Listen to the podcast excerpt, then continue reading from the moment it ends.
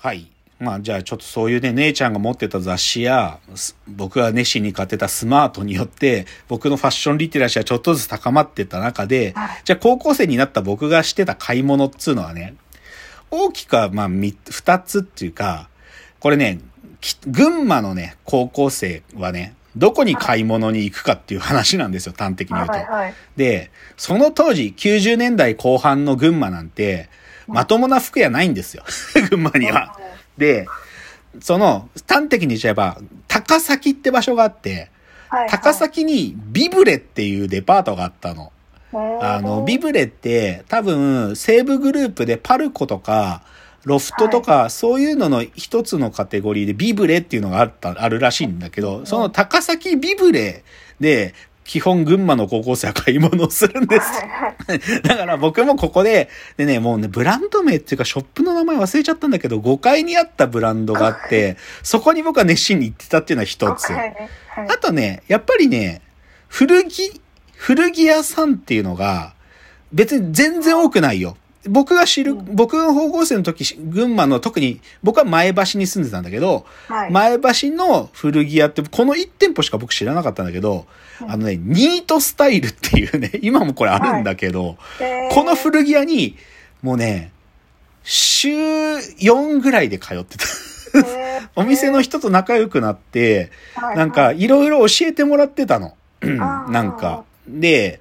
でも、まあ、たくさんは買えないよ。でも、例えばね、今も持ってるけど、あのーベージュの革ジャンみたいなやつとかね革、レザーのジャケットとか、こう、はい。め、その当時の僕からしたら高かった。1万円ぐらいしたんだけど、その高校生で1万円で革のジャケット買うの相当勇気がいったんだけどもうねうん、お店の人と何回も相談して、絶対買った方がいいよ、竹之内くんって言われながら、迷いに迷って結局買うとかね、そういうお店があったり。あとはね、重要なのはね、群馬はね、所詮パチモンが売ってるんですよ。で、その、ヒステリックグラマーって書いてある偽物パーカー売ってる店とかあって、はい。で、僕はさすがに買わなかったけど、友達はよくその偽物パーカーよく買ってたよ。うん。そう。で、ただ別に、でももう高校生になってそれなりにお小遣いもあるからさ、ね僕の中で、群馬で消費しなくても、東京遠征たまにしてたわあけ。うん。で、やっぱりね、その頃の僕の憧れはパルコだったのよ。ーはいはい。やっぱパルコは子供の頃からそのパルコっていう存在がいろいろカルチャーについての重要な発信基地だっていうことも知ってたから、うんなんかそこにはすごい憧れてて、こうさ、すっごい有名になったブランドがテナントに入ってるんじゃなくてさ、まだ名前もそんなに知られてないけど小さいブランドに場所化して、でもそっからブームが生まれてくっていうのは、まだその当時のパルコってそういうビジネスモデルだったのね。だから、憧れの渋谷パルコに来て、あうんかっけえなとか思ったりとかね。あとはやっぱりね、代官山が憧れの場所だったの。ああ、はいはい。だからファッション通信で見てたブランドとかが代官山にお店あったりして、別に僕レディースなんか買わないけど、つもりちさとがあるじゃんとか思って、なんか変な目で見られながらつもりちさとの店入ってったりとか、あとね、代官山にあった有名なショップで、レディーステディーゴーっていうのがあったのよね。はい。もうね、今はね、リバイバルでしか売ってないんだけど、レディーステディーゴーっていうね、イギリス系のね、あの、服を、あの、売ってるセレクトショップがあって、で、はい。それの、渋谷にもあるんだけど、代官山にも有名なお店があって、そことかね、もう、嬉しくて、東京遠征で必ず行ってた。あでもちなみにだけど、つい先日ね、あ、はい。あの、テレビ見てたらね、おぎやはぎの小木さんがね、レディーステディーゴーの T シャツ着てたんだよね。うんで、それで僕も、あ、レディーステディーゴーの服今も売ってんのかなと思って調べたら、なんかリバイバルしてね、あ多分あの、純、純、純麺っていう、あの、純っていうブランドの、なんか1レーベルとして売ってるらしくって、なんか懐かしくて買おうかなと思ったけど、でもな、なんか、今、レディーステディーゴーとデカデカ書いてあるパーカーとか T シャツ、この年になって着るのはずいなと思って、ちょっと、まあ、買うのためらったけど、でも、そういうのを東京遠征でね、着てたんですよ。はい。っていうのがあり、しかしですよ。でも、今僕はパルコ、渋谷パルコや代官山が憧れの場所だったって言ったけど、でもやっぱりね、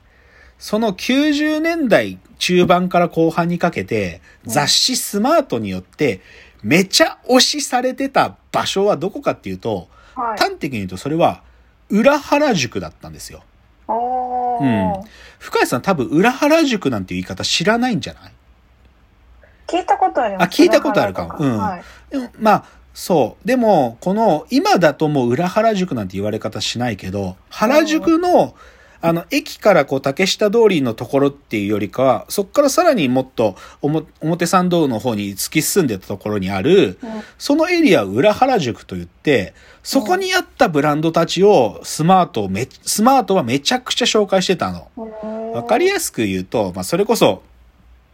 まあ、裏原宿の仕掛け人の一人である藤原ヒロシってやつの店だった GOODENOUGH とかね。あ、と、これは群馬が生んだ最高のデザイナー高橋盾ってやつがいるんだけど、そいつの UNDERCOVER とか、あとはまあビジネスとしての成功、最も成功したのは、ベイシング、 A BATHING APE、エイプの NIGO の店とかね。そういうのがあったんだよ。他にも、例えばネイバフットとか、ヘクティックっていうブランドもあったりとかね。あとはね、ネペンテスっていう有名なお店から独立した人でナンバーナインっていう、これ今もあるけど、ナンバーナインっていうブランドとか、ソフとか、あと、シュプリームは正確に言うと今は代官山だったり、裏原宿真ん中じゃないんだけど、でもまあ、ビジネスモデルは近いんですよ。で、でそこがある意味、スマートに最も乗っているブランドはこいつらだったわけ。はい、で、僕の東京遠征は、初期の頃は、でもやっぱりこの裏原宿に行くんだよ。で。ね、なんだけど、そこで僕はあることに気づいてしまったんです。でそれが何かっつうと、このスマート、まあその当時のメンズノンノも含めてだけど、うんそこで書かれてることって、大人が言っちゃうと、僕らみたいな子供をカモにしてるビジネスなんだなってことに気づいちゃうの。うんどういうことかっつうとね、はい。例えばさ、じゃあ、裏原宿、まあ、その裏原宿のビジネスモデルの筆頭は、エイプだよ。エイプ。ゴリラの絵描いてるエイプ。はい。エイプのビジネスモデルってどういうものかっつうとさ、はい。それこそさ、ただのヘインズのさ、無地の白 T シャツあるじゃない、はいそれを、タグブチって取って、そこにエイプのゴリラプリントして、で、ヘインズの T シャツなんて100 480円であんなもん。はい。でもヘインズのその T シャツにゴリラのプリントして、それを1万5000円で売ってんだよ。うん。で、で、それをさらに、エイプでじゃあ新作の T シャツ売りますっったら、地方、田舎の子たちが、その朝っからエイプの店の前に行列作って並んで、で、それ買うわけ。で、その子の、で、それを買った子たちは地元でそれを着るかって言って、まあ、着る子もいるんだけど、メイン、ほとんどの子はそれを地元に持って帰って、5, 5万円で転売すんだよ。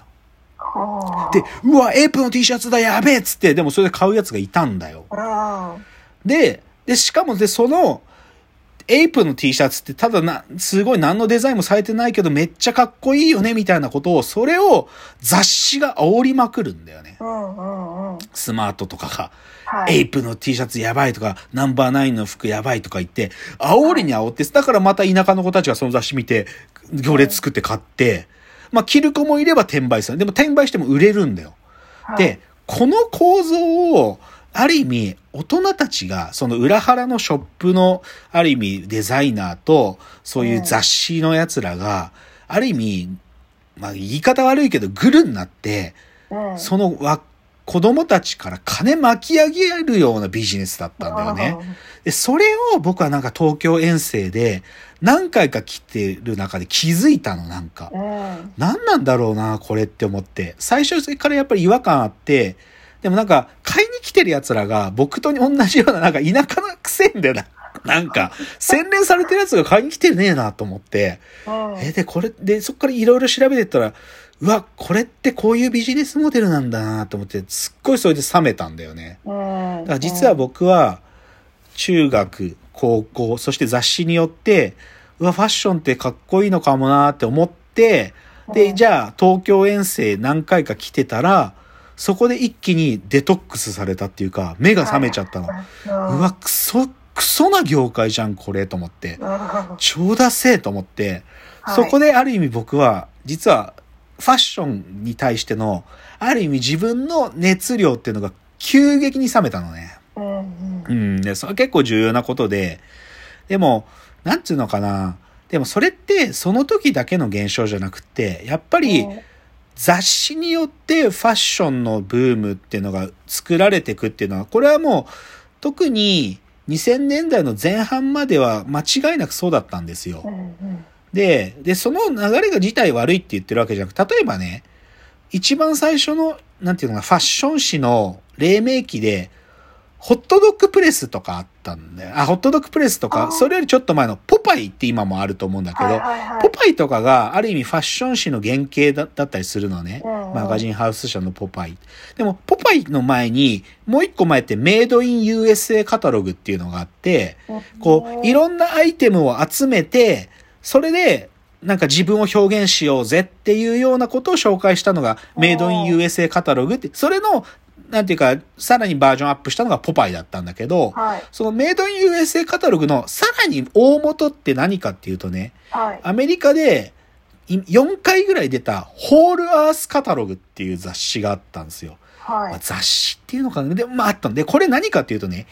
ヒッピーって呼ばれる人たちがいたんだけど、うんうんうん70年代アメリカに。そのはい。ヒッピーの人たちが、ヒッピーのライフスタイルをするために必要なものっていうのが全部書いてあるカタログが、このホールアースカタログだったの。で、僕はは実はこのホールアースカタログを持ってたのね。この中学生の頃に。です。で、それそれは東京の古本屋に来て買ったんだけど、はいで、実はこれはヒッピーにとっての聖典でね、あのスティーブ・ジョブズも、このホールアースカタログの大ファンだったんだよ。へそう。だから、あの、Stay Hungry, Stay Foolish っていう、あの、ジョブズがスタンフォード大学でスピやったスピーチのこの言葉ってホールアースカタログから取ってるんだよ。とか、えそういう本ね。だそういう雑誌の起源であるポパイとかは僕はリスペクトあるんだけど、あ、ちょっと時間になっちゃう。雑誌の話もうちょっとしますね。はい